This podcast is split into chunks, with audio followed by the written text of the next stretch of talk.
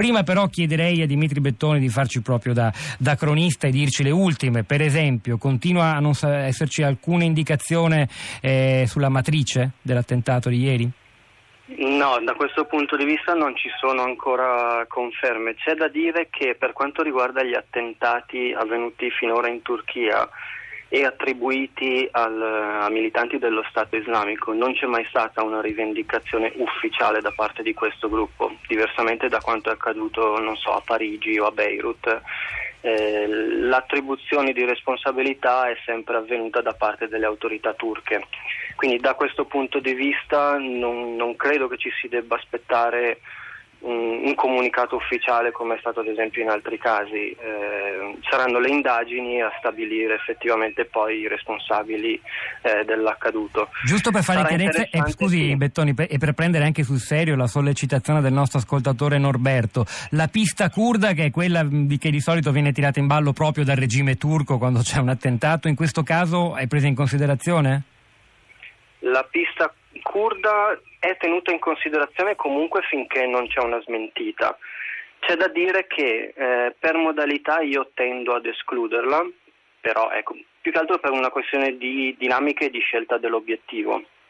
Eh, ultimamente gli attentati compiuti dalle varie fazioni kurde sono state dirette più che altro alle forze dell'ordine e alle forze dell'esercito turche, pur poi coinvolgendo anche, anche, civili. In questo caso un attentato nella, sezione, nella zona internazionale della, dell'aeroporto più importante di Istanbul, con un chiaro messaggio di, di respiro internazionale, io tendo più a prevalere per la pista dello Stato islamico, però ecco non ci sono ancora conferme in questo senso. Una dinamica, quella dell'attentato di ieri, che agli analisti ricorda l'attacco all'aeroporto di Bruxelles.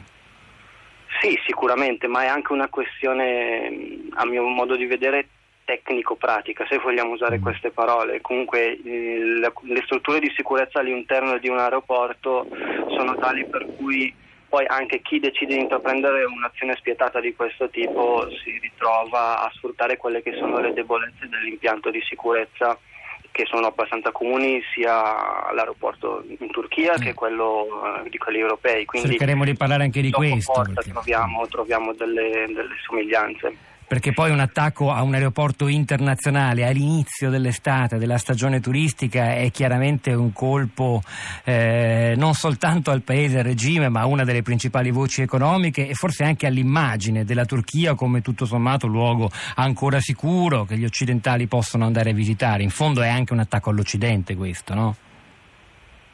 Eh, se sia un attacco all'Occidente io non, non, saprei dirlo, nel senso il primo obiettivo rimane la Turchia che ha già un settore turistico in forte difficoltà non solo per gli attacchi terroristici degli ultimi tempi ma anche per le questioni di, poli- di politica internazionale e le scelte del governo turco in campo internazionale negli ultimi anni, in particolare in relazione al conflitto siriano. Nel momento in cui la Turchia si sta riavvicinando a, soggetti come possono essere la Russia, Israele, ma anche l'Egitto, eh, con cui c'è stata una sorta di, di, guerra fredda negli ultimi anni e quindi con l'opportunità anche di ri, far ripartire una certa cooperazione sia a livello economico che a livello politico, questi attentati eh, potrebbero minare ecco, questo processo di riavvicinamento. Ora è presto per fare delle deduzioni di questo tipo, forse, però tenendo conto del quadro generale e delle dinamiche degli ultimi, degli ultimi mesi, se non volutamente questa cosa sicuramente avrà certo impatto su questo tipo di, di relazioni. Ecco.